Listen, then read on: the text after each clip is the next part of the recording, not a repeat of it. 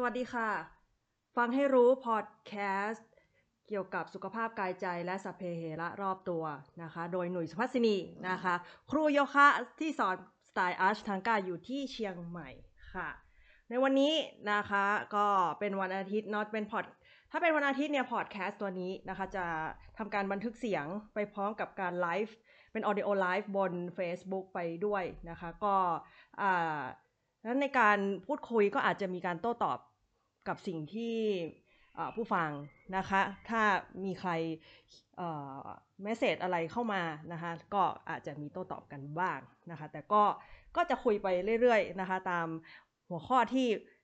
ได้กำหนดไว้นะของวันนี้เนี่ย ในวันนี้เนี่ยเราจะมาคุยเรื่องเกี่ยวกับเรื่องของการนอนไม่หลับนะคะเพอเอิญมันก็เป็นเรื่องบังเอิญเหมือนกันว่าเเมื่อไม่กี่วันก่อนเนี่ย ก็มีนักก็มีนักเรียนเนาะบ่นบ่นขึ้นมาว่า เออพักหลังนอนไม่ค่อยหลับอะไรแบบนี้ ทีนี้ในโดยโดยตัวของหน่วยเองเนี่ย ก็เป็นไหมเรื่องนอนไม่หลับเนี่ย ถ้าเอาเออดูจากที่คุยกับนักเรียนนะคะ กับอาการของตัวเองเนี่ย มันก็เลยสละตะได้ว่า ในการนอนเนี่ย เออ ในการนอนไม่หลับเนี่ย มันก็มีอยู่สองแบบเนาะกับประเภทแบบว่า เข้านอนแล้วนอนไม่หลับสักทีก็คือ หัวถึงหมอนนอนไม่หลับ กับประเภทเอ่อหัวถึงหมอนนอนหลับได้ แต่ตื่นมากลางดึก แล้วโดยสำหรับหนุ่ยแล้วเนี่ย ก็ช่วงตั้งแต่เป็นโคโรนา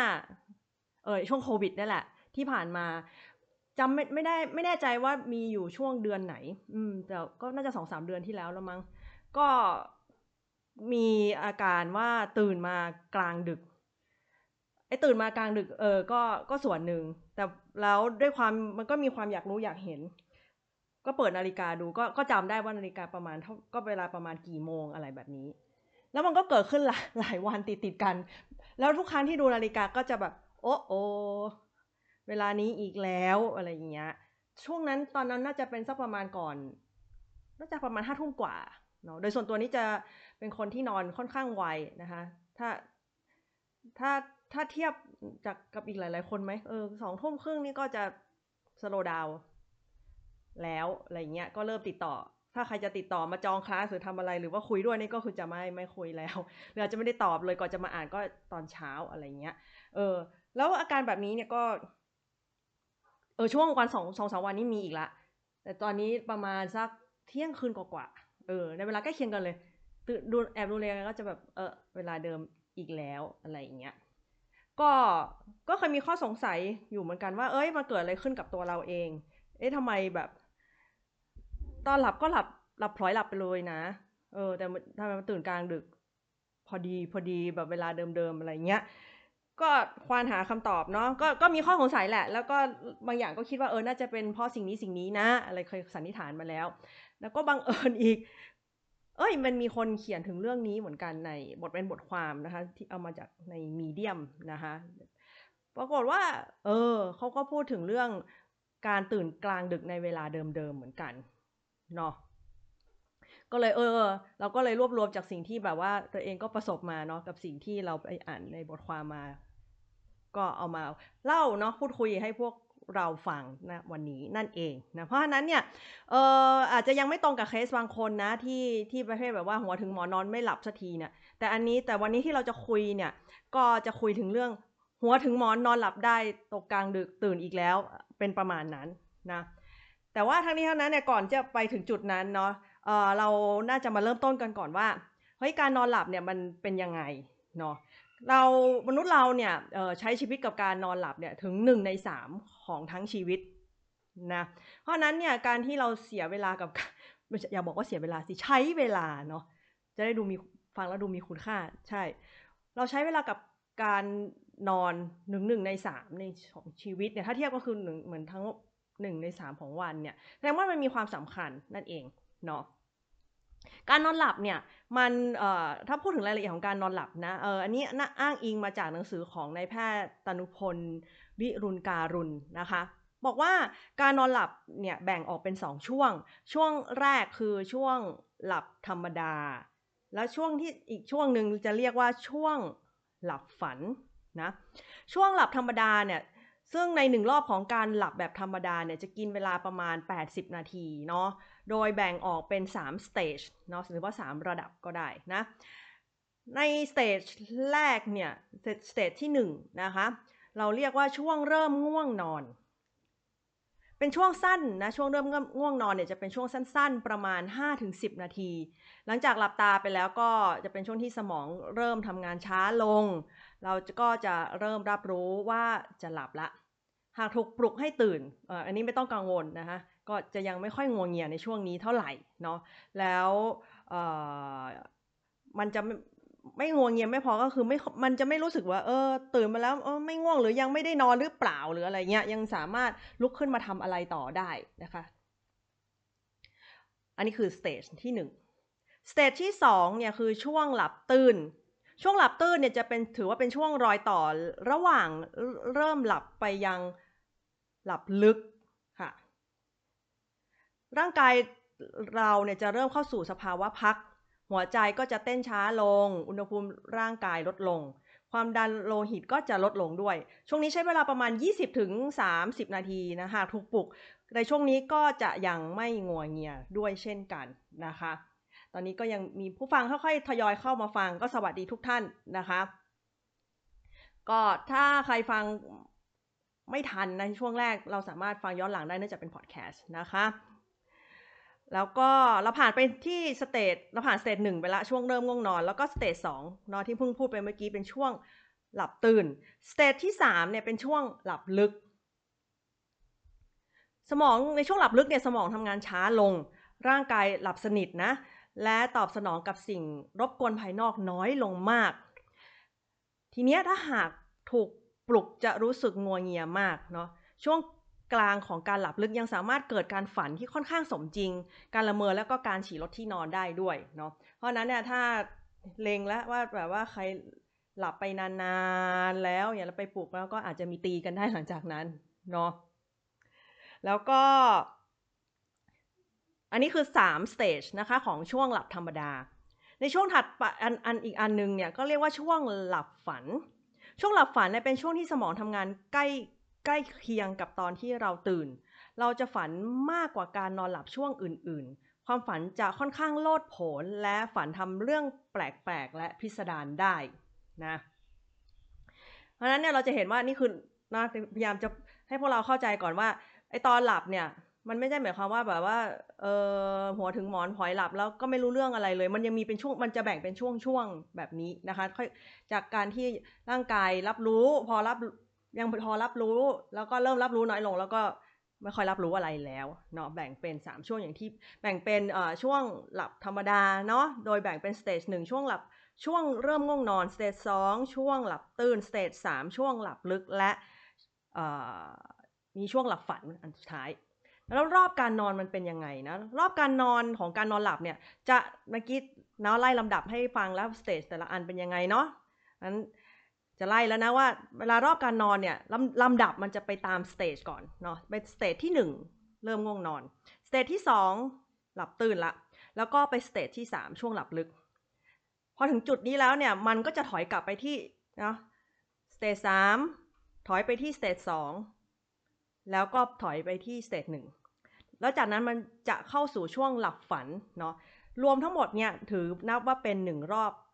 การนอนหลับ โดยในหนึ่งรอบเนี่ยกินเวลาประมาณ 90 นาทีนะคะ แบ่งเป็นช่วงหลับธรรมดา 80 นาที และช่วงหลับฝัน 10 นาที ในหนึ่งคืนเนี่ยจะมีจำนวนรอบการนอนประมาณ 4-5 รอบ ทั้งนี้ช่วงหลับฝันนะจะนานขึ้นในรอบหลังๆเนาะสวนทางกับช่วงหลับธรรมดาที่จะน้อยลงไปนั่นเองเนาะเพราะนั้นยิ่งดึกมากเท่าไหร่เนาะช่วงที่เราจะหลั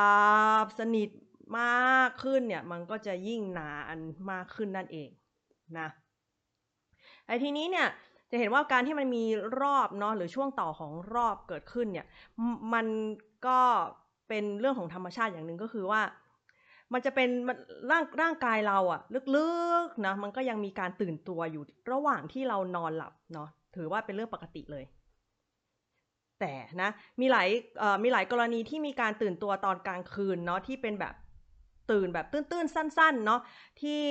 ตอนเช้าเราตื่นมาแล้วเราจำไม่ได้เนาะแล้วก็บางคนอาจจะบอกว่ามีเนี่ยแหละมันเป็นประเด็นเรื่องของเรื่องคือว่ามันเป็นช่วงที่เออมันมีการเปลี่ยนเออเรียกว่ามันการเปลี่ยนรอบเนี่ย แล้วร่างนั้นเป็นหรือว่าสมองเนี่ย มันจำไม่ได้ แล้วมันไม่ได้มีหน้าที่จะจำตรงนี้ เท่านั้นเองนะ และเมื่อมันจำไม่ได้เราก็ไม่รู้หรอกว่าในในตอนกลางคืนจริงๆเรามีช่วงตื่นตัวนะมันก็มันเป็นเพราะว่ามันถือว่าให้จังหวะของการร่างกายได้หลับ แต่ว่ามันมีช่วงของเรียกว่าคลื่นในที่คลื่นไฟฟ้าในสมองเนี่ย มันจะแกว่งขึ้นแกว่งลงในแต่ละสเตจมันความระดับการตื่นตัวก็จะเปลี่ยนกันไปเนาะแล้วทีนี้อย่าได้ตกใจว่า เออ การจำไม่ได้นี่คือยังไงวะก็คือจำไม่ได้นี่ก็ยังถือว่าเป็นเรื่องปกติ เพราะว่าการตื่นตัวเป็นเป็นที่เกิดขึ้นมันไม่ใช่แบบตื่นแบบลุกขึ้นมานั่งไง มันเป็นเรื่องธรรมชาติที่ในแต่ละการเปลี่ยนช่วงรอบเนี่ย มันจะมีการตื่นตัวแบบช่วงเสี้ยวเนาะมักจะเกิด ซึ่งมันจะเกิดขึ้นพร้อมกับช่วงที่มีการเปลี่ยนจากรอบวงจรการนอนหนึ่งไปรอบวงจรถัดไปเนาะและในช่วงเนี้ยมันก็จะมีแนวโน้มว่าร่างกายจะขยับตัวในช่วงนี้ด้วย เพราะเพราะนั้นอย่างที่บอกเมื่อกี้แล้วว่า ในหนึ่งคืนเนี่ยมีรอบการนอนประมาณ 4-6 รอบใช่ไหม เพราะนั้นเนี่ยมันก็อาจก็เป็นไปได้ว่าเราเนี่ยมีการตื่นตัวขึ้นมาเนาะประมาณ 4-6 ครั้งต่อในในในตลอดทั้งคืนที่เรานอน เพียงแต่ว่าเราจำไม่ได้ แล้วมันก็เป็นเรื่องธรรมชาติอยู่แล้วที่ว่าพอมันให้มีการตื่นตัวแล้วอย่างที่บอกคือร่างกายมันก็จะขยับตัวในช่วงนี้บ้างเนี่ย ก็ถือว่า เป็นเรื่องดีนะการที่ขยับตัวจำไม่ได้ก็ช่างมัน เพราะมันเป็นเรื่องธรรมชาติของเขา เพราะว่าถ้าร่างกายของเราเนี่ยนอนโดยที่แบบไม่ขยับตัวเลยทั้งคืนเนาะมันก็ไม่ดีเช่นกัน นึกถึงนะ เวลาเราแช่นิ่งนานเกินไป ก็จะทำให้นึกถึงคนที่แบบ ไม่สามารถขยับร่างกายได้ด้วยตัวเองเนี่ยมันก็จะมีแผลกดทับ อันนี้เราพูดแบบในแนว worst case ไปเลยหรือว่าแนวแบบสุดโต่งไปเลยเนี่ยนะหรือว่าการไม่ได้ขยับตัวเลยแน่นิ่งไปหลายชั่วโมงเนี่ยก็มีผลเหมือนกันกับการที่เราทำให้เราในสูญเสีย muscle tone นะหรือว่าความตึงตัวของกล้ามเนื้อ หรือว่าถ้าเป็นกรณีอื่นที่มันช่วยไม่ได้เลย ส่วนใหญ่กรณีการที่ต้องนอนแช่นิ่ง ขยับตัวไม่ได้เนี่ย ก็มาจากการที่เราจบเจ็บป่วยอย่างหนักเนาะล้มหมอนนอนเสือสลบสไลด์ไปเลยจนเรียกว่าเอ่อ พลิกตัวไม่ได้เองอะไรอย่างเงี้ยหรือว่าคนที่มีอาการที่เรียกว่าเป็นทุพพลภาพเนี่ยเนาะจะต้องมันถึงต้องให้เวลาคนเหล่านี้เนาะเวลานอนอยู่นั่งอยู่นิ่งก็จะต้องมีคนมาคอยช่วยแบบเปลี่ยนอิริยาบถให้นั่นเองเนาะทีนี้เนี่ยการตื่นขึ้นมากลางดึกอะ่ะก็มีความเป็นไปได้ว่านะมันมาจากความวิตกกังวลเกี่ยวกับการนอนหลับเนาะทำให้สมองเนี่ยอาจอยู่ในโหมดเตรียมพร้อมไว้สำหรับช่วง ตื่นตัวอย่างที่บอกว่ามันมีช่วงตื่นตัวรออยู่แล้ว การตื่นตัวเกิดขึ้นช่วงเปลี่ยนระดับนะและหรือเปลี่ยนสเตจเนี่ยนะและรอบวงจรการนอนอยู่แล้ว แต่สมองที่วิตกกังวลเนี่ยก็จะคอยระแวดระวังอยู่เสมอเนาะว่าคือมันมีอารมณ์วิตกอยู่แล้วอะเหมือนก็จะตั้งป้อมอยู่ไว้เลยว่า เอ๊ะเอ๊ะเอ๊ะเอ๊ะเดี๋ยวถ้ามันจะตื่นตัวฉันฉันอาจจะตื่นเลยอะไรอย่างเงี้ยก็กลายเป็นว่าเอ่อตามปกติที่ควรจะเอ่อพอเปลี่ยนรอบการนอนหมายว่าเปลี่ยนรอบของ การนอนเออการนอนหลับอะแต่ในแต่ละช่วงไปแล้วเนี่ย คือร่างกายก็ควรจะแค่ตื่นตัวแบบเซี่ยว แล้วก็หลับไปของมันเองโดยเพื่อให้มันมีการพลิกตัวอย่างที่เล่าให้ฟังเมื่อกี้กลายเป็นว่าพอมันมีความวิตกกังวลแทรกเข้ามาอีกเนี่ย ตื่นตัวไม่พอมันดันตื่นเลย ตื่นแล้วตื่นยาว ยาวแล้วนอนไม่หลับเนาะเป็นการกระตุ้นกลายเป็นว่าเป็นการกระตุ้นที่ทำให้เกิดความวิตกกังวลมากขึ้นไปอีก กลายเป็นว่า จะว่าไปแล้วค่ะว่าถ้าถึงประเด็นเนี้ยนอนไม่หลับเพราะอะไร นอนไม่หลับ เพราะว่ากังวลว่าจะนอนไม่หลับ ก็ยิ่งนอนไม่หลับนั่นเองนะนอกเหนือจากนี้นอกจากความกังวลเนาะอันซับซ้อนเมื่อกี้เนาะกังวลว่าจะนอนไม่หลับก็เลยนอนไม่หลับเนี่ยมีเรื่องอีกเรื่องหนึ่งเนาะอันนี้ในส่วนตัวเนี่ยถือว่าเป็นเรื่องค่อนข้างไกลตัวละเนาะเขาบอกว่าแอลกอฮอล์ก็เป็นสาเหตุที่น่าสงสัยอีกตัวหนึ่งเช่นกันนะถึงแม้จะกล่าวว่าบางคนเนาะอาจจะบอกว่าเออต้องมีการจิบ ให้มันกึ่มกึ่มนิดนึงนะพอกึ่มกึ่มแล้วก็ช่วยให้ไปหลับได้อะไรอย่างเงี้ยแต่ปรากฏว่านะเขาบอกว่าฤทธิ์ของแอลกอฮอล์เนี่ยมันก็จะประมาณว่าเออมันทำให้เราพลอยหลับได้รวดเร็วมากก็จริง แต่อาการพลอยหลับของเราจากฤทธิ์แอลกอฮอล์เนี่ยมันจะหลับลึกได้ประมาณแค่ 3-5 ชั่วโมงเนาะแล้วมันก็จะทำให้เราตื่นตัวตอนที่แอลกอฮอล์เนี่ย เนาะมันพอมันเข้าเป็นร่างกาย มันก็จะหลากหลายชั่วโมงผ่านไป มันก็จะมีอาการแตกตัวแล้วก็เริ่มเคลียร์ตัวของตัวมันเองออกจากกระแสเลือดนะนั้นกล่าวกันว่าสารเคมีในสมองที่ตื่นตื่นตัวตัวเนี่ยมักจะถูกกระตุ้นเมื่อแอลกอฮอล์ถูกเผาเผาผลาญดังนั้นอย่างไรก็ตามก็ขึ้นอยู่กับปริมาณแอลกอฮอล์นะหรือสุราเมรัยทั้งหลายที่เราดื่มเข้าไปเนี่ยคือถ้าว่าถ้าเกิดว่าถ้าเราแบบกินไปเอ้ยดื่มสิ ดื่มไปไม่เยอะนะเอาแค่แบบแก้วเนาะสองแก้วเนาะอันนี้จริง ๆ ก็แล้วแต่ระดับอะไรความสามารถในการทนทานแอลกอฮอล์ของแต่ละคนละกัน เอาไปว่าถ้าดื่มในระดับน้อยมากเนาะใครที่ไม่มากพอที่จะรบกวนการนอนก็ไม่เป็นไร แต่ถ้าดื่มอย่างหนักหน่วงเนาะหัวรานน้ำเลยเนี่ยปวดหัวเลยแหละก็จะ ก็คิดว่านะเขาบอกว่าก็จะเป็นไปได้เลยว่ามีอาจจะทำให้คนนั้นเนี่ยมีอาการตื่นขึ้นมากลางดึกในเวลาเดิมๆได้ เช่นกัน ถ้าเกิดว่าดื่มหนึกเออไม่ใช่ดื่มหนึกดื่มหนักทุกวัน ดื่มหนักทุกวันในเวลาเดิมๆว่าอาจจะเป็นนิสัยที่คุ้นเคยอย่างเงี้ยแล้วก็หลับไปแล้วก็นึกถึงนะตามเวลาเออมันก็อาจจะประมาณ3-5ชั่วโมงโอ้ยพอแรกก็เหมือนจะพลอยหลับไปพอครบประมาณ3-5ชั่วโมงเอ้ามันก็ตื่นขึ้นมาอีก ดูนาฬิกาก็เวลาเดิมก็น่าจะเป็นไปได้เช่นกันนะนอกเหนือจากนี้ยังมีปัญหาอื่นอีกที่เขาบอกว่าน่าอาจจะมีส่วนนะตรงนี้เนี่ยเขาพูดถึงเรื่องโรคกรดไหลย้อนจากกระเพาะอาหารสู่หลอดอาหารนะคะเขาบอกว่าเออนี่ความผิดปกติอันนี้ก็อาจจะมีส่วนทำให้ตื่นกลางดึกในเวลาเดิมเดิมเดิมด้วยเช่นกันเนาะเขาบอกว่าโรคกรดไหลย้อนกระเพาะอาหารสู่หลอดอาหารเนี่ย อาจเป็นสาเหตุของ midnight insomnia นะ หรืออแปลว่าตื่นกลางคันนะ ซึ่งแพทย์ผู้เชี่ยวชาญด้านการนอนหลับเนี่ยใช้ใช้คำนี้ในการแสดงอาการนอนไม่หลับตอนกลางดึกเนาะอาการอื่นๆที่เกิดขึ้นร่วมกับโรคกรดไหลย้อนจากกระเพาะอาหารสู่หลอดอาหารเนี่ย ก็จะมีเรื่องของการไอบ่อยๆ หรือมีความปวดแสบปวดร้อน แล้วเขาบอกว่าว่ากันว่าคนที่มีอาการโรค ไหลย้อนประเภทนี้เนี่ยบ่อยครั้งอาการกดไหลย้อนจะไม่ค่อยย้อนตอนช่วงเวลากลางวัน แต่จะมาย้อนตอนกลางคืนเนี่ยแหละ แล้วก็เลยเป็นเหตุทำให้มันตื่นตอนกลางคืน แล้วอาจจะเป็นช่วงที่เวลาเดิมๆอีกเช่นกันนะนี่ก็ส่วนหนึ่งละ ยังมีอีกอันหนึ่งที่น่าจะเป็นสาเหตุได้นะ อันนี้เเรียกว่า obstructive sleep apnea ถ้าออกเสียงไม่ผิดนะคะ หรือเรียกสั้นๆว่า OSA สั้นขนาดนี้แล้วก็อาจจะยังงงมันคืออะไรนะคะอันนี้เรียกว่าภาวะหยุดหายใจขณะหลับนะภาวะหยุดหายใจขณะหลับเนี่ยเป็นโรคที่พบความผิดปกติของการนอนหลับที่เป็นปัญหาเรื้อรังและพบได้บ่อยมากนะคะ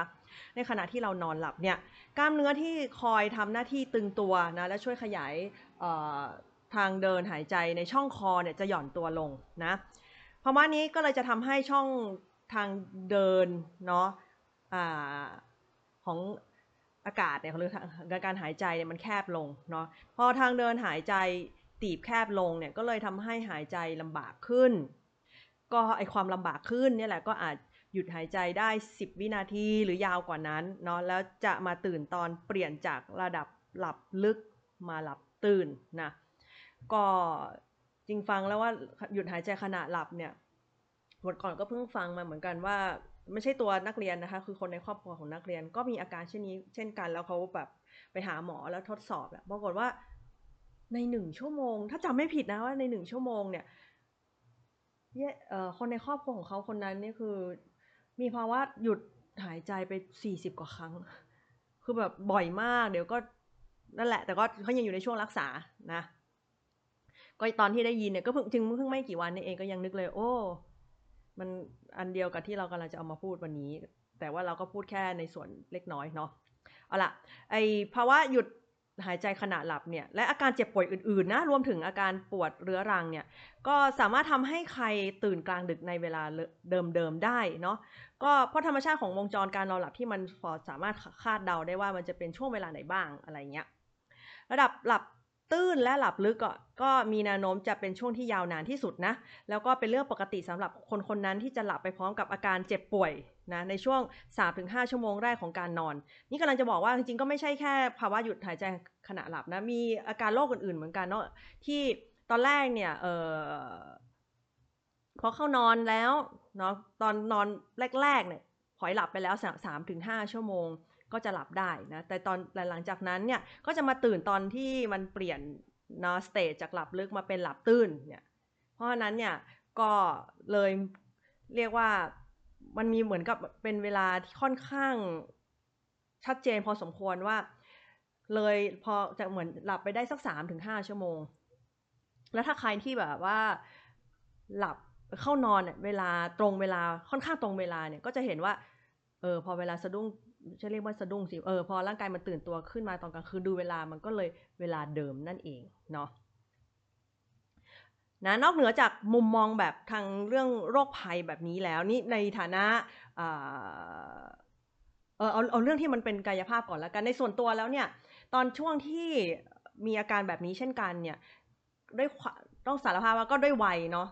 ก็เข้าไปดูข้อมูลเหมือนกันว่า ในกรณีสำหรับคนที่อายุ จะบอกเรียกอายุเหรอเอาเป็นว่าอาการของผู้หญิงเนาะที่เป็นเมโพสหรือวัยทองเนี่ย มันจะมันไม่ได้ต้องรอจนถึงตอนเป็นวัยทองนะเขาเรียกว่า pre menopause เนี่ยช่วงก่อนเป็นวัยทองนะอาการหลาย ๆ อย่างในร่างกายก็จะเริ่มเกิดขึ้นเนาะไม่ว่าจะเป็นเหงื่อเหงื่อออกบ้างนะร้อนผิดปกติอะไรเงี้ยรวมไปถึงอาการนอนไม่หลับก็มีอะไรเงี้ยซึ่งตอนนั้นตัวเองก็เลยวินิจฉัย ให้ตัวเองว่าอาจจะเป็นเพราะว่า pre menopause หรือเปล่า เพราะว่าในตอนนั้นมันไม่ได้มีแค่อาการนอนไม่หลับแบบนะครับพี่ถึงว่าตื่นขึ้นมากลางดึกแบบนี้ค่ะ มันมีอาการอื่นๆร่วมด้วยอย่างที่เล่าไปเมื่อกี้ก็เลยพอจะสันนิษฐานได้ว่า เออ เอออาจจะเป็นเพราะ pre menopause นั่นแหละที่ทำให้เราตื่นขึ้นมากลางดึกนะคะ นอกเหนือจากนี้นะ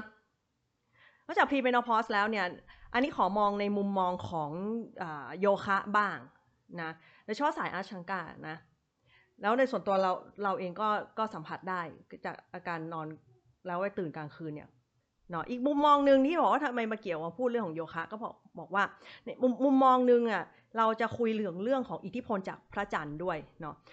ถ้าใครที่ไม่ได้ฝึกโยคะ หรือเป็นบุคคลทั่วไปเนาะไม่อยู่ในวงการเอ่อหรือว่าต่อให้เป็นโยคะด้วยกันเนี่ยก็อาจจะยังไม่ค่อย ชัดเจนกับไอ้เรื่องว่าอิทธิพลพระจันทร์คืออะไรเนาะบางคนอาจจะฟังแล้วรู้รู้สึกแปลกอะไรเงี้ยแล้วบางคนนะก็อาจจะไม่เคยสังเกตด้วยซ้ำว่า หรือรับรู้ด้วยซ้ำว่าเฮ้ยอิทธิพลจากดวงจันทร์มีผลกับฉันจริงๆเหรอวะอะไรเงี้ยแต่สำหรับคนที่ฝึกโยคะนะจริงๆคนที่ฝึกโยคะเนี่ยจะจะการที่เราฝึกร่างกายเนาะแล้วก็มีการฝึกลมหายใจไปด้วยกับพร้อมกับการเคลื่อนไหวของร่างกายเนี่ยสิ่งที่เราจะได้ทักษะจากตรงนี้มาก็คือการที่มีประสาท รับรู้ที่ไวขึ้นนะคือเรารับรู้ร่างกายเกิดการเปลี่ยนแปลงได้ไวนะและถ้าเป็นโยคะประประเภทอื่นก็อาจจะไม่ได้คุยเรื่องนี้มากนัก แต่ว่าถ้าเป็นในสไตล์ที่อย่างที่หนุ่ยสอนอยู่นะคะคืออาชังกาเนี่ยพวกอาชังกาเนี่ยนะถ้าถ้าพูดตามธรรมเนียมเนี่ยเขาจะฝึกหกวันต่อสัปดาห์นะแล้วก็ ถามว่าโอ้โหหยุดแค่วันเดียวเหรอเปล่าเขาก็จะมีวันหนึ่งที่เรียกว่าวันวัน Moon Day เนาะวัน Moon Day เนี่ยก็จะตรงกับวันข้างขึ้นข้างแรมเนาะเท่ากับว่าเดือนหนึ่งก็จะมีสองครั้งนะคะ แล้วโดยทั่วไปเราก็จะมีธรรมเนียมปฏิบัติว่าเออพอถึงวัน Moon Day เราก็จะหยุดฝึกเนาะเพราะว่าน้ำเนาะก็ถือว่าเป็นส่วนประกอบใหญ่ของร่างกายใช่ไหมแล้วก็มันเมื่อเนาะเวลาข้างขึ้นข้างแรมเนี่ย น้ำที่ไม่เป็นจะเป็นแม่น้ำหรือทะเลหรืออะไรก็แล้ว แต่ที่เขาบอกว่ามี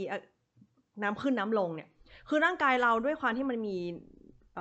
องค์ประกอบเป็นน้ำซะเยอะเนี่ยเขาบอกว่าร่างกายเราเนี่ยก็มีภาวะน้ำขึ้นน้ำลงในตัวเราด้วยเช่นกันเนาะซึ่งมันก็จะส่งผลให้ทั้งร่างกายและจิตใจเราด้วยนะบางคนก็จะรู้สึกถึงว่าออพอช่วงมูนเดย์ปุ๊บรู้สึกบวม มันจะมีสองแบบนะบางทีก็จะรู้สึกบวมเนาะเหมือนช่วงน้ำขึ้นใช่ไหมพอพวกช่วงน้ำลงก็จะรู้สึกว่าบางครั้งบางรอบของมูลเดียเราจะรู้สึกว่าแห้งนะบางคนมีอาการเจ็บปวดตามข้อได้ด้วยเพราะว่าด้วยความรู้สึกว่ามันแห้งอะไรเงี้ยหรือว่าบางคนก็รู้สึกว่าทำไมฉันเคลื่อนร่างกายได้มากผิดปกติ ก็เพราะว่ามันบวมนะเหมือนกับมีความหล่อลื่นในข้างในมากขึ้นนั่นเองนะบางทีก็มีอาการท้องอืดเนาะ หงุดหงิด เศร้าซึมเวียง หรือว่าบางทีก็เรียกว่าดีด ขอพูดเป็นภาษาบ้านๆดีดนะมีกำลังวังชามากผิดปกติอะไรเนี้ยและอีกอันหนึ่งที่นะจะเกิดขึ้นได้นะถ้าเราสังเกตก็คือมีอาการกระสับกระส่ายนอนไม่หลับเนาะบางคนที่มีประสาทรับรู้ว่าอย่างหนุ่ยเองเนี่ยไม่ต้องรอให้ถึงณวันคืนมูลเดย์บางทีก็ไม่ได้ดู ปฏิทินนะคะว่ามันใกล้มูลเดย์หรือเปล่า แต่ประมาณสองสามวันอะอย่างถ้าอย่างเร็วกว่านั้นเนี่ยคือสี่ห้าวันก็เคย ที่เริ่มรู้สึกว่าตื่นกลางดึกกระสับกระส่ายนอนไม่หลับเนาะก็บางครั้งก็ถ้าดูเราถ้าเราพิจารณาเนาะจากปัจจัยหลาย ๆ อย่างแล้ว นั่นก็ไม่ใช่นี่ก็ไม่ใช่ สิ่งสุดท้ายที่หนูจะมาดูก็คือไปดูปฏิทินแล้ว แล้วก็สุดท้ายก็มันก็จริง เออมิหน้าเราถึงนอนไม่หลับ อืม มันใกล้มูนเดย์นั่นเอง โดยเฉพาะนะ อันนี้ไม่ใช่เรื่องความเชื่อแต่เป็นสิ่งที่เราโดยส่วนตัวแล้วคือสัมผัสได้ โดยเฉพาะถ้าเป็นอย่างวันพระใหญ่ คือข้างขึ้นข้างแรมของไทย ถ้าถ้าคุยในแง่นี้มันก็จะมีมันตรงกับกับวันพระใช่ปะก็พระใหญ่อย่างเช่น วันที่อย่างเช่นวันวันช่วงที่เขาบอกมี supermoon เนี่ยโหช่วงนั้นรู้สึกมาก นอนก็จะนอนไม่ค่อยหลับ เออ แล้วก็เลยพาเนี่ยนึกถึงเนาะว่าทำไมแบบว่าอะไรนะ จากมนุษย์เนาะเลยต้องแปลงกายเป็นหมาป่า เออ มันความสิ่งที่เราสัมผัสได้จากพระอาจารย์นี่มันแรงมากจริง ๆ เนาะ เออ อะไรประมาณนั้นเออที่เรียกว่าวันพระใหญ่ก็อย่างที่เรามีสามวันละหลักเนาะ มาค่าอาสาวิสาขะอะไรนั่นน่ะไอ้ที่พระจันทร์เต็มดวงเป่งเป่งใหญ่ ๆ แบบว่านั่นนะเหล่านี้แหละ ก็ถ้าใครไม่เคยสังเกตนะ ลองไปสังเกตดู อืม ว่าช่วงใกล้มูนเดย์อะเนาะข้างขึ้นข้างแรม วันเรามีอาการเริ่มกระสับกระส่ายนอนไม่หลับหรือเปล่าเนาะถ้าเราดูแลสุขภาพเราแล้วดูแล้วเนาะอย่างอื่นไม่ไม่ไม่น่ามีอะไรผิดปกติ หรือทุกอย่างก็ราบรื่นดีไม่ตกกังวลก็ไม่มีอะไรเครียดก็ไม่เครียดอะไรเงี้ยแล้วก็ไม่ได้กินเยอะเกินไปหรืออะไรเงี้ยก็ เข้านอนตามปกติแล้วยังเป็นอย่างนี้ก็ลองไปดูปฏิทินได้นะคะ อืม เอาล่ะทีนี้แล้วเราจะแยกแยกอาการนอนไม่หลับกลางดึกว่าเป็นอาการเจ็บป่วยหรือผิดปกติได้ยังไง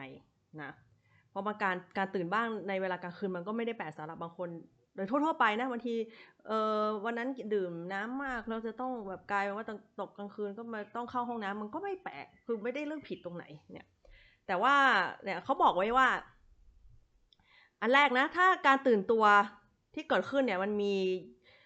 จำนวนนะห้าครั้งหรือมากกว่านั้นในแต่ละคืนเนี่ย และในแต่ละคราวอะไม่เกินสองถึงสามนาทีก็ถือว่าเป็นอาการผิดปกติได้นะ แต่นอกเหนือจากนี้กรณีแนวโน้มที่ตื่นมาครั้งหนึ่งละ แล้วไม่นอนเลยตาค้างยาวเนี่ย จะบอกว่ามันเป็นคนละประเด็นกัน เราจะให้มองเป็นความผิดปกติคนละแบบแล้วกัน ว่าไม่เป็นความผิดปกติแบบว่าตื่นมาหลายครั้งมากเกินไปเราตื่นแบบรู้ตัว แต่ว่าแค่สองสามนาที แต่ว่าบ่อยเกินนะก็ถือว่าผิดปกติในในมุมมองที่กำลังคุยกันอยู่ในนี้นะคะ แต่ว่าถ้าใครอยู่นอกเหนือกรณีนี้เพ่ว่าตื่นมาแล้ว ตื่นแล้วตื่นเลยแล้วก็ตื่นยาวไม่หนักไม่หลับทั้งตลอดไปถึงเช้าเนี่ยอาจจะต้องอไปปรึกษาแพทย์ในอีกประเด็นหนึ่งนะคะนี้เขาบอกว่าสิ่งที่ทำให้เรา ส่งผลให้เรานะ จะทำให้เรานอนไม่หลับได้อีกเนี่ยก็คือว่า มันเป็นปัจจัยร่วมนะ อย่างเช่นในช่วงกลางคืนนะ ถ้าใครชอบเอาช่วงเวลานี้มาเคลียร์งาน เคลียร์อีเมลทำงาน ที่เราหาเวลาทำไม่ได้ในตอนกลางวันเนี่ยแล้วก็เอามาทำซะตอนนี้เนี่ยก็ถือว่าเป็นการเรียกว่าบ่มเพาะพฤติกรรมที่ไม่สมควรเลยอย่างยิ่งเนาะเพราะพฤติกรรมแบบนี้เนี่ยมีความเป็นไปได้จะทำให้เราตื่นตัวเกิดขึ้นได้ในเวลาเดิมๆนะต่อให้หลับไปแล้วไอไองานก็อาจจะยังวนอยู่สุดท้ายเลยเดี๋ยวมันก็ปลุกเราขึ้นมาอีกนะเอาล่ะ ถ้าเราประสบปัญหาเหล่านี้แล้ว แล้วเราจะจัดการกับอาการ ตื่นกลางคันได้อย่างไงก็ต้องดูที่สาเหตุเนาะว่ามันมาจากไหนนะอย่างอันแรกที่เราคุยว่ามันเป็นถ้าเป็นเป็นเรื่องของแอลกอฮอล์เนี่ยก็ก็ถ้ามันแอลกอฮอล์เป็นเป็นว่าถ้าเป็นเราเป็นนักดื่มนะก็ต้องเพลาเพลาลงบ้างเนาะถ้าถ้ายังเลิกไม่ได้ก็ปรับลดซะ แล้วดูซิว่ามันดีขึ้นหรือเปล่านะ แล้วถ้าเป็นกรณีอื่น อย่างเช่นเราพบความเจ็บป่วยที่เพิ่งเกิดขึ้นในระยะหลังนี้นะว่าเออช่วงนี้มีอาการแบบนี้บ่อยๆ อะไรเงี้ยก็ต้องอาจจะต้องปรึกษาแพทย์นะเพราะว่าอย่างที่คุยมาเนี่ยมันเป็นมันเป็นโรคอื่น ๆ ร่วมกันอะไรเงี้ยเราอาจจะต้องไปรักษาอาการโรคเหล่านั้นนะให้ตรงจุดไปเลยนะคะ และนอกเหนือจากนี้เนี่ยถ้าเป็นปัญหาจากอาการวิตก กังวลหรือปัญหาทางด้านจิตใจเนี่ย ในทางจิตวิทยานะเขามีคำแนะนำให้ทำการบำบัดด้วยวิธีที่เรียกว่า cognitive behavioral therapy for insomnia นะคะหรือจะเรียกว่าวิธีบำบัดโรคนอนไม่หลับโดยการปรับเปลี่ยนความคิดและปรับพฤติกรรมนะวิธีนี้เป็นรูปแบบของจิตบำบัดที่ได้รับคำแนะนำจากผู้เชี่ยวชาญนะคะ ควบคู่ไปกับการแทรกแซงพฤติกรรม อย่างเช่น การจำกัดการนอนหลับนะและองค์ประกอบบางอย่าง ของสุขอนามัยในการนอนที่ดีอ้าวแล้วพอบอกเฮ้สุขอนามัยในการนอนที่ดี อันนี้ก็จะว่าไปแล้วขอพูดเผื่อสำหรับทุกคนแล้วก็ไม่ได้จำเป็นว่าเออฉันมีปัญหาวิตกกังวลหรือเปล่า มีปัญหาทางจิตใจไหม แต่มันก็จะเป็นเรื่องดีนะคะสำหรับใครก็ตามนะที่มีปัญหาเรื่องการนอนเนาะก็ควรจะปรับเรื่องของสุขอนามัยในการนอนที่ดี ก็เลยจะมาคุยต่อตรงนี้ด้วยแถมไปด้วยถึงเรื่อง อะไรคือสุขอนามัยในการนอนที่ดีนะคะ ก็สุขอนามัยในการนอนที่ดีเนี่ยก็คือเป็นนิสัยนะคะหรือพฤติกรรมที่จะทำให้นอนหลับได้ดีนะมีคุณภาพมากขึ้นทำให้มีความตื่นตัว แล้วก็ไม่ง่วงระหว่างวันนะแล้วก็ตรงนี้ก็เลยจะ เรียกว่าส่งผลทำให้เราสามารถเรียนเนาะหรือทำงาน หรือปฏิบัติกิจกรรมอะไรก็แล้ว แต่ได้อย่างมีประสิทธิภาพอย่างเต็มที่นะอาจสามารถช่วยแก้หรือป้องกันปัญหาต่างๆ ที่เกี่ยวกับการนอนหลับได้ในเบื้องต้นนั่นเองนะคะ แล้วสุขอนามัยในการนอนที่ดีพื้นฐานควรเป็นอย่างไรนะคะ ก็ถ้าบอกว่าเออให้ไปนอนสุขอนามัยที่ดีเนี่ยก็อาจจะยังนึกไม่ออกนะก็เลย พอดีไปเจอนะคะ บทความของทางมหาลัยมหิดลนะคะก็พูดเรื่องนี้ขึ้นมา ก็เลยเอามาเล่าต่อให้พวกเราฟังด้วยเนาะไหนมาพูดเรื่องตื่นกลางดึกแล้วก็เผื่อคนที่เอ้ยฉันไม่ได้ตื่นกลางดึกแล้วฉันผอย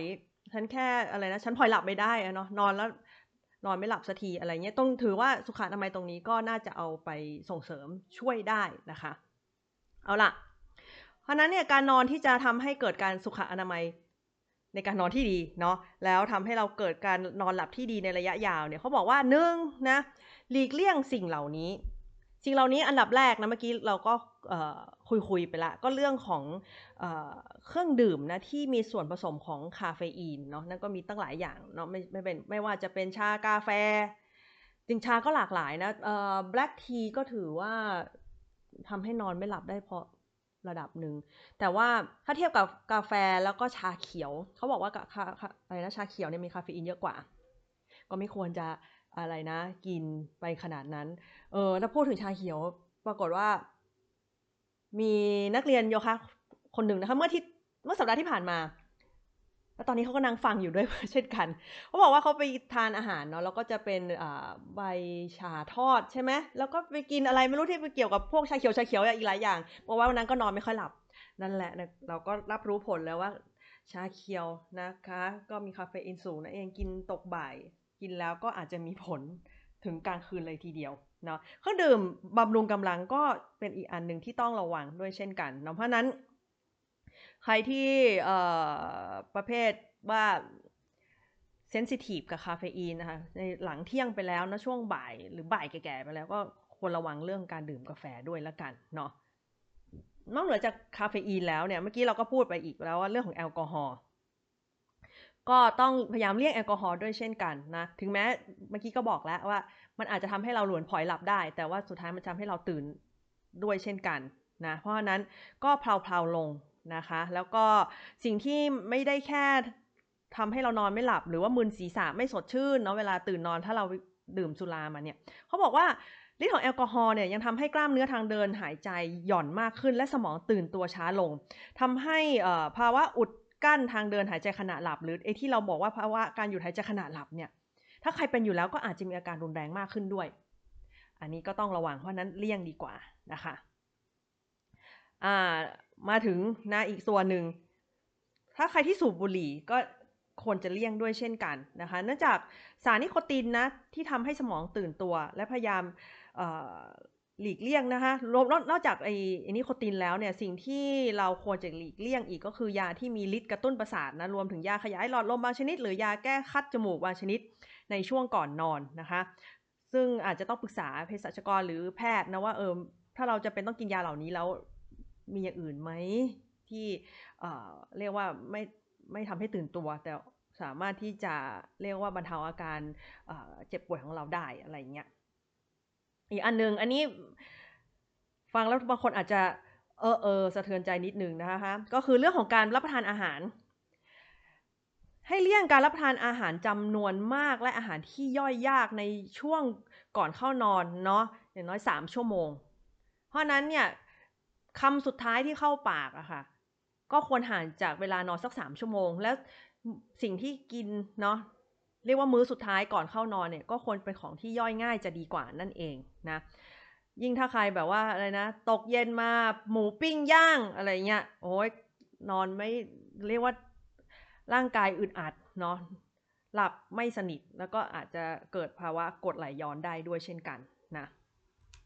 อีกอันนึงที่คนต้องเลี่ยงก็คือว่าการออกกำลังกายอย่างหนักมากในช่วงหัวค่ำเนาะหรือก่อนเข้านอนน้อยกว่า 4-6 ชั่วโมงเนาะ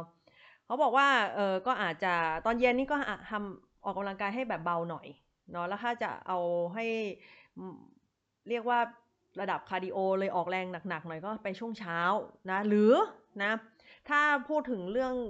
ตามนาฬิกาชีวิตเนี่ยนอกจากช่วงเช้าหรือช่วงสายก็ได้นะ สิบโมงเก้าโมงเก้าโมงสิบโมงก็ได้เอ่อจะมีช่วงอันอีกอันหนึ่งที่จะดีมากสำหรับการสร้าง muscle tone ก็คือช่วง4ี่ห้าโมงเย็น อันนี้ถ้าอยากฟังรายละเอียดเพิ่มเติมนะคะ สามารถไปฟังรายละเอียดได้ใน EP 1 นะ ที่เป็นเรื่องของนาฬิกาชีวิตตามศาสตร์จีน แล้วก็ EP 2 ที่พูดเรื่อง circadian rhythm เนาะนาฬิกาชีวิตในนี้ตามแบบในเชิงที่เขาพูดอธิบายในแนววิทยาศาสตร์นะคะ ก็ลอง ติดตามฟังได้นะคะ สิ่งที่ควรหลีกเลี่ยงอีกนะคะก็คือว่าควรหลีกเลี่ยงใช้ยานอนหลับอย่างต่อเนื่องนานเกิน 1 เดือนเนาะยกเว้นภายใต้การดูแลของแพทย์เฉพาะทางอย่างใกล้ชิดเนาะเนื่องจากอาจเกิดภาวะพึ่งยาหรือติดยานอนหลับ ซึ่งจะทำให้มีปัญหาในภายหลัง และถ้าท่านมีนะเรามีอาหารมีปัญหานอนกรนเนี่ยก็อาจทำให้ภาวะอุดกั้นทางเดินหายใจขณะหลับเนาะหรือไอ้ที่เราเมื่อว่า นี่เราเราเพิ่งคุยไปเมื่อกี้นะคะ ว่าอาการนี้ก็อาจจะแย่ลงได้ด้วยเช่นกันนะอีกอันนึงก็คือว่าควรหลีกเลี่ยงการทำงานที่มีความเครียดในช่วงเวลาใกล้นอน จริงไม่ต้องแค่ทำงานอะไรก็ตามอะที่เครียดก็ไม่ไม่ควรจะให้มันปรากฏขึ้นในช่วงใกล้นอนนะอันบางทีบางบางที่ก็อาจจะหลีกเลี่ยงไม่ได้เนาะมันมันอาจจะไม่ใช่แค่เรื่องงาน อาจจะเป็นเรื่องในครอบครัวก็ได้อะไรอย่างเงี้ยเอาล่ะ นอกจากถ้า เรื่องหลีกเลี่ยงแล้ว แล้วจะทำยังไงเนาะให้เรียกว่าเป็นปัจจัยเสริมดีกว่า ในทางตรงกันข้ามนะ ให้การนอนหลับของเราเนี่ยมันดีเนี่ยเขาบอกว่าให้เราปรับสิ่งแวดล้อมในการนอนให้อยู่ในระดับที่เหมาะสมเนาะไม่ใช่เอ่อโอเคไอ้เรื่องเลือกหมอนให้ถูกนะ ไม่ใช่หลายๆคนเนี่ยเคยมีนักเรียนเหมือนกันที่แบบว่าเอ่อจองคลาสมาแล้วก็มาไม่ได้นอนตกหมอนเขาจะชอบใช้คำว่านอนตกหมอนนะคือหมอน แข็งหรือนิ่มเกินไปอะไรอย่างเงี้ยเพราะหมอนเนาะหรือว่ารวมถึงที่นอนก็ควรจะให้เหมาะสมให้เราหลับสบายนะคะ แล้วก็ต้องรับกับคอได้ดีด้วยนะและห้องนอนเนี่ยก็ควรจะลดแสงหรือเสียงรบกวนนะหรือให้มีน้อยที่สุดนะแล้วก็ควบคุมอุณหภูมิห้องให้พอดีนะคะ เรื่องของการลดแสงหรือเสียงรบกวนเนี่ยก็คือไม่ได้หมายความว่า พอถึงเวลานอนทุกหมายถึงว่าก่อนก่อนนอนเนี่ยโอ้โหดังทุกอย่าง สว่างทุกที่อะไรเงี้ย แล้วพอถึงเวลานอนปุ๊บจะไปไล่ปิด ปิดปุ๊บแล้วนอนเลยเนี่ย ก็อาจจะยากนะคะ ดังนั้นเนี่ยคือถ้าเป็นไปได้เนาะถ้าถ้าจะบอกว่าสองสามชั่วโมงก็อาจจะเวอร์วังเกินไป เอาแบบว่าหนึ่งชั่วโมงก่อนที่เราจะเข้านอนอะถ้าเป็นไปได้นะ เริ่มลดแสงเนาะอย่างหน่วยเองเนี่ย ก็จะมีทั้งโป๊ะไฟเนาะที่เป็นไฟขาว ถ้าถ้าเป็นในห้องนอนนี่จะเหลืองเลยนะอีกส่วนหนึ่ง ส่วนไฟเพดานมันต้องมีอยู่แล้วแหละ เพราะนั้นเนี่ยพอใกล้เวลานอนเนี่ยก็จะเริ่มปิดไฟเพเพดานเออที่บนฝ้าเนี่ยนะ แล้วก็เหลือแค่ไฟดวงเล็กลงเล็กลง เล็กลง ให้แสงเหลือน้อยที่สุด แล้ว ตรงนี้สิ่งที่มันจะเอื้อมหนวยเราก็คือว่า พอแสงน้อยลงมันจะเป็นตัวบอกเราว่า บางอย่างเนี่ยก็ควรเลิกทำเพราะว่าแสงมันน้อยแล้ว แล้วถ้าใครบอกว่าไม่เป็นไร เปิดมือถือเปิดแท็บเล็ตแสงเห็นชัดเจน อันนั้นก็อตรอมากนะคะ ถ้าใครเคยฟังใน EP 2เนี่ยก็จะบอกแล้วว่าแสงเนี่ยเป็นส่วนหนึ่งที่ทำให้ร่างกายเรารับรู้เพี้ยนได้เนาะร่างกายเรามีโปรตีนตัวหนึ่งนะคะเมลานอฟซินนะที่มันคอยอ่าน ข้อมูลจากแสงเนี่ยแล้วส่งไปหาสมองเรา แล้วก็ถ้านะมันรับรับรู้เซนส์มาแล้วว่าเออแสงน้อยเนี่ยมันจะมันจะส่งเมลาโทนินมาให้เรา แล้วเมลาโทนินนั่นแหละจะทำให้เราค่อยๆเอ่อเรียกว่าส่งสัญญาณมาบอกว่าไปนอนเถอะจะว่าไปเมลาโทนินไม่ได้เป็นตัวน็อกให้เรานอนนะแต่มันจะเป็นตัวบอกว่าถึงเวลาไม่มีแสงแล้วไปนอนเถอะ และเเมลาโทนินเนี่ย มันจะเริ่มทำงานก็ตอนอย่างถ้าตอนนี้กี่โมงเนี่ย ตอนนี้ประมาณ ถือว่ายังนะสี่ห้าโมงเออสามโมงที่สามโมงสี่สามโมงครึ่งเกินมาล้วเกือบสี่โมงก็ยังเนาะต้องรอให้พระอาทิตย์ตกอะ่ะ แล้วเริ่มโพเพโพเพอะ่ะพอแสงธรรมชาติเริ่มน้อยแล้วเนี่ย มันก็จะน้อยลงละหมายถึงว่ามันก็เมลาโทนินเนี่ยจะเริ่มค่อยๆเพิ่มปริมาณมากขึ้น เพื่อเตรียมการนอนแล้ว มันจะใช้เวลาประมาณสองสามชั่วโมงกว่าจะพีคสุด แล้วตอนนั้นแหละก็จะถึงเวลาที่เรานอนหลับจริงๆ เพราะนั้นเนี่ยเวลาเข้านอนมาเลยเป็นประมาณสามทุ่มสี่ทุ่มก็ไม่ได้แปลกตรงไหน แต่ว่าถ้าเราแบบยังแบบเอ่ออะไรนะเสียงดังตลอดแล้วก็สว่างไปทั่วเนี่ยจนมากเกินไปมันก็ยากสำหรับเราที่จะนอนด้วยเช่นกัน เพราะนั้นก็ต้องค่อยๆสโลว์ดาวทั้งเสียงแล้วก็ทั้งแสงนะคะ ให้กับร่างกายเราด้วยเนาะ นอกเหนือจากนี้เนี่ยก็เราก็ควรปรับท่านอนให้เหมาะสมกับสรีระของแต่ละคนเนาะเขาบอกว่าผู้ที่นอนกรนหรือมีภาวะอุดกลั้นทางเดินหายใจขณะหลับนั้นเนี่ยส่วนใหญ่นะเขาบอกไม่ได้เสมอไปนะถ้านอนหงายมักจะมีอาการมากกว่าท่านอนอื่นๆ ดังนั้นถ้าสามารถปรับให้เกิดความเคยชินในท่านอนตะแคงนอนศีรษะสูงเล็กน้อย ก็อาจจะช่วยบรรเทาได้สำหรับคนมีอาการเหล่านี้ อันนี้ก็แล้วแต่คนนะบางคนก็จะถนัดเนาะว่านอนตะแคงบางคนก็จะหลับได้เพราะนอนหงายอะไรเงี้ยก็แล้วแต่คนละกันก็เอา ที่ชอบที่ชอบนะคะละกันเนาะและถ้าเป็นไปได้เนี่ย ถ้าเราโชคดีนะคะ เราก็ควรจะได้หลับอย่างต่อเนื่องเนี่ยหกถึงแปดชั่วโมง แล้วควรเข้านอนก่อนเที่ยงคืนนะคะ และทีนี้ถ้าตื่นขึ้นระหว่างที่นอนกลางคืนเนี่ยเขาบอกว่าไม่ควรพยายามกดดันตนเอง เพื่อให้รีบนอนจนเกินไป อย่างเช่น กี่โมงแล้ววะตื่นเพราะว่าสมมติว่ากลางดึกขึ้นมา โอ๊ย ตีหนึ่ง โอ้ย อีกกี่ชั่วโมงแบบ จะได้นอนไหม ฉันอยากจะนอน อะไรแบบเนี้ย ถ้ายิ่งไปแบบบังคับตัวเองอะว่าฉันต้องนอนอะเหมือนที่เราเหมือนที่คุยไปเมื่อกี้แล้วก็บอกว่า สุดท้ายเรานอนไม่หลับ เพราะเรากังวลว่าเราจะนอนไม่หลับมันก็เลยนอนไม่หลับนั่นเองนะ และสิ่งที่จะส่งเสริมเนาะเป็นปัจจัยส่งเสริมในการนอนที่ดีก็คือ การที่เราเข้านอนเนาะและตื่นนอนให้ตรงเวลาสม่ำเสมอ โดยไม่ต้องอคำนึงเลยว่าวันนั้นเป็นวันธรรมดา เป็นวันหยุดหรือวันหยุดนักขัดตาเลิกหรืออะไรก็แล้วแต่พยายามคุม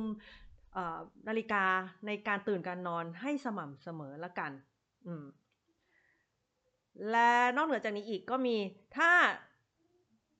ในกรณีคนที่นอนไม่พอนะ หรือไม่ไหวจริง ๆ เนี่ย ก็งีบหลับบ้างได้นะ แต่ถ้าจะงีบสั้นขอให้เป็นงีบแบบสั้นๆ อย่านอนยาวนะคะ ให้เป็นแค่เขาเรียกว่าเป็น power nap หรือ super nap เออ power nap สิเราเรียกว่า power nap นะคะ power nap เนี่ยจะช่วยให้สดชื่นขึ้นนะ โดยที่ที่ดีที่สุดเนี่ยก็ควรจะเป็น ใช้เวลาประมาณ 25-30 นาทีก็พอนะคะ ไม่ควรเกินกว่านี้ หรือแล้วแต่คนนะยังเหลือแค่เออหนึ่งก็ประมาณ 20 นาทีนะคะ แล้วช่วงเวลาที่คนจะงีบนะ เลือกไปงีบก็อยู่ในช่วงบ่ายโมงถึงบ่ายสามโมงนะคะแล้วก็ไม่ถ้าเลทไปกว่านั้นเนี่ย มันจะเริ่มรบกวนเวลานอนแล้วแหละนะ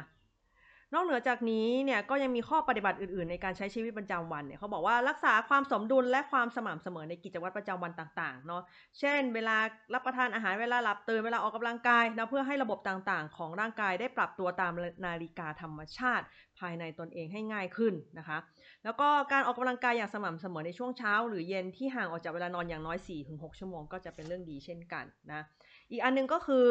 การควบคุมน้ำหนักตัวไม่ให้มากเกินไป เนาะเนื่องจากมันจะทำให้อึดอัดนั่นแหละ และก็เป็นความเสี่ยงต่อโรคโรคต่างๆนะคะ รวมถึงภาวะอุดกั้นทางเดินหายใจหรือหรือภาวะหยุดหายใจขณะหลับด้วยนะคะรวมไปถึงเราต้องหาวิธีผ่อนคลายความเครียดด้วย อันนี้เห็นด้วยเลยอยากจะตบท้ายอย่างนี้เลยใช่ จากสารพัดวิธีที่พูดมาค่ะส่วนหนึ่งที่ที่ตัวเองทำอยู่ แต่ว่าเออ ก็คือเรื่องของการทำสมาธิ ค่ะเราทำสมาธินะหรือว่ามันก็ช่วยทำให้จิตใจสงบเนาะแล้วก็เรียกว่าทำให้เราลืจะบอกว่าลืมหรือหรือว่าเมื่อเมื่อจิตมันอยู่กับลมหายใจหรือเนาะในส่วนตัวของหน่ยนี่จะเรียกว่ากำหนดดีกว่าของหน่ยจะกำหนดพองยุบกับท้องเนี่ยก็มันทำให้เรื่องกังวลหรืออะไรที่มันจะอยู่อนาคตหรือหรือที่มันผ่านไปแล้วเรากังวลมันก็ ไม่ไม่ได้อยู่กับเราแล้ว เราจะอยู่กับแค่ตรงปัจจุบันตรงนั้นเนี่ยถึงแม้ว่านะคะขอสารภาพเลยว่าในโดยส่วนตัวแล้วเนี่ยก็อยากจะเรียกว่าปฏิบัติเนาะสมาธิเขาเรียกว่าวิปัสสนาสมาธิละกันนะในช่วงตอนก่อนนอนแต่ว่าไม่ได้ทำหรือจะไปทำตอนเช้าแทน แต่ว่าก็อาศัยวิธีกำหนดตอนเราลบตัวลงนอนแล้วเนาะแล้วสิ่งที่ ตัวเองรู้สึกได้ก็คือว่าไอ้เรื่องของความกังวลนะคะ ถ้าใครต่อให้เรียกว่านอนนอนหัวถึงหมอนอนไม่หลับหรือว่าจะไปตื่นกลางกลางดึกก็แล้วแต่เนี่ยสิ่งที่หนึ่งที่เราสัมผัสได้กับตัวเองก็คือว่า ยิ่งแล้วก่อนนอนล่ะเรามีเรื่องลกสมองขนาดไหน คือตัวเองสำหรับตัวเองเนี่ยหลังจากที่เราปฏิบัติมาต่อเนื่องนะคะการทำสมาธิเนี่ยก็เห็นเลยว่า มันมันค่อนข้างเคลียร์เรื่องอื่นเรื่องต่างๆ ออกไปก่อนนอนได้เยอะพอสมควร เราจะสัมผัสได้ถึงความโล่งๆเบาๆในหัว อืม เพราะนั้นเนี่ย พอไอความโล่งๆเบาๆในหัวมันไม่มีแล้วเนี่ย มันก็เกิดความผ่อนคลายมันก็หลับง่ายขึ้น อืม และ ต่อให้ตื่นมากลางดึกอะไอจริงไอ นาฬิกาให้หน่อยดูมันเป็นนาฬิกาข้อมือเนาะเป็นแสงสีฟ้าฟ้าคือพยายามแสงมันอ่อนมากแหละ แต่ว่าความที่มันมืดจัดอะเราเห็นนาฬิกามันก็แทงตานิดนึงนะแต่ก็ก็ใช้วิธีเดิมก็คือ ก็กำหนดกับ ท้องของตัวเองอยู่กับปัจจุบันแล้วก็หลับต่อไปอะไรอย่างเงี้ยเออ แล้วก็อีกอันนึงขอพูดแทรกอันนึงก็คือว่าถ้ากรณีอย่างเช่นว่าใครที่ตื่นมากลางดึกแล้วกลัวหลับไม่ได้อีกสมมุติเราต้องไปไปเข้าห้องน้ำอะไรเงี้ยถ้าเป็นบ้านตัวเองนะนี่ว่าทุกคนไม่รู้ทุกคนเป็นหรือเปล่าในส่วนตัวแล้วเนี่ยมันเป็นบ้านเราเองอะ่ะไม่เปิดไฟก็ได้อะ่ะเดินคำคำคำไปบางทีเดินเดินโดยไม่ต้องแบบลืมตาหรือแบบหลีตานิดเดียวเราก็รู้อะไรอยู่ที่ไหนอะไรอย่างเงี้ย เพราะฉะนั้นมันก็ไม่ได้ลบแสงก็จะไม่มีแสงมารบกวนเรา เพราะนั้นเนี่ยถ้าเป็นไปได้ หรือบางคนก็อาจจะใช้แบบไฟแสงอ่อนๆเนาะที่ติดตามทางเดินอะไรอย่างเงี้ยนั่นก็อาจจะพอช่วยถ้าถ้าถ้ากลัวว่ามันมืดเกินไปแล้วเดินห้องน้ำแล้วไปกลัวไปเตะโดนอะไรก็แล้วแต่อะไรเงี้ยเหล่านี้ด้วยแหละ มันก็จะทำให้เราเรียกว่าประคองอาการเอ่อนอนนะเพราะว่าเหมือนยังยังอยากจะนอนอยู่ได้ไปตลอด ถึงแม้ว่ายังอยู่กลางดึกอะไรประมาณนั้นเนาะ เอาละนี่ก็คือทั้งหมดนะที่เรื่องเกี่ยวกับสุขอนามัยของการนอนนะซึ่งเป็นตัวเสริมให้เราพวกเราเนาะได้เข้าใจว่าจากการที่เรามีอาการเนาะไม่ว่าจะอย่างวันนี้ที่มาคุยหลักๆคือเรื่องของการตื่นกลางดึกในเวลาเดิมๆเนี่ยมันมีอะไรบ้างเนาะและส่วนสิ่งที่จะช่วยเสริมทำให้อาการเหล่านี้เนาะมันดีขึ้นเนาะซึ่งอาการสิ่งที่พูดไปแล้วเนี่ยก็ไม่ได้เฉพาะสำหรับคนที่ เอ่อตื่นกลางดึกเท่านั้นเนาะไอสุขอนามัยตรงนี้เนี่ยก็เหมาะสำหรับกับทุกๆคนนะที่หมถึงหมอนนอนไม่หลับเช่นกันเออตรงนี้มีคนถามมาว่าเมลาโทนินคือยานอนหลับไหมเนี่ยวันก่อนเพิ่งฟังเหมือนมาเหมือนกันเออเขาบอกว่าเมลาโทนินไม่ได้มีหน้าที่เป็นยานอนหลับนะ แต่ว่ามันเป็นตัวบอกว่าถึงเวลาจะนอนไปนอนแล้ว มันจะมีอีกตัวหนึ่งหาที่ทำให้นอนหลับ อืม อะไรประมาณนั้น เดี๋ยวอันถ้าเรื่องรายละเอียดเกี่ยวกับการนอนจริงๆอะเดี๋ยวจะแยกเป็นอีก EP หนึ่งเลยเนาะเพราะว่าเขาบอกว่าการนอนในแต่ละช่วงเนี่ยมันมีประโยชน์ต่อร่างกายในแต่ละแบบซึ่งไม่เหมือนกันเนาะแล้วมันก็ควรจะทำให้มีแต่ละสเตจอย่างที่หมอที่เล่าเป็นแต่แรกแล้วเนี่ยว่าให้ให้มันเกิดขึ้นอย่างไรอะไรยังไงบ้างอะไรแบบเนี้ยเพราะนั้น จะแยกเป็น EP อื่นๆแล้วกัน เราจะได้ไม่ยาวจนเกินไปนั่นเองนะคะ ก็ทั้งนี้ทั้งนั้นเนี่ยอย่างที่พูดพูดไปในตอนแรกแล้วนะคะ ก็คือว่าการนอนเนี่ยถือว่าเป็นส่วนหนึ่งของของความจะเป็นในชีวิตเราเนาะเพราะว่ามันมีมันเป็นเรื่องของตั้งหนึ่งในสามของชีวิตเรานะคะเพราะนี้เนี่ยถ้ามันเป็นเรื่องจำเป็นแล้วการที่จะมีสุขภาพดีนั้นเนี่ยปัจจัยพื้นฐานมันมีแค่สี่อย่างเท่านั้นเองง่ายๆ ขอส่งท้ายแบบนี้ละกันเนาะการที่เราจะมีสุขภาพดีได้พึ่งพาปัจจัยแค่สี่อย่างนะคะ จำง่ายๆเลย แล้วอยู่ใกล้ตัวเรามาก อันดับแรกหนึ่งกินอาหารมีประโยชน์ครบถ้วนนะคะสองออกกำลังกายสม่ำเสมอสามนอนหลับเต็มอิ่ม และสี่มีสุขภาพจิตที่ดีค่ะ ก็ขอขอบคุณผู้ฟังทุกท่านนะคะที่ติดตามรับฟังฟังให้รู้ในวันนี้นะคะ แล้วพบกันใหม่นะคะใน EP หน้าค่ะ สวัสดีค่ะ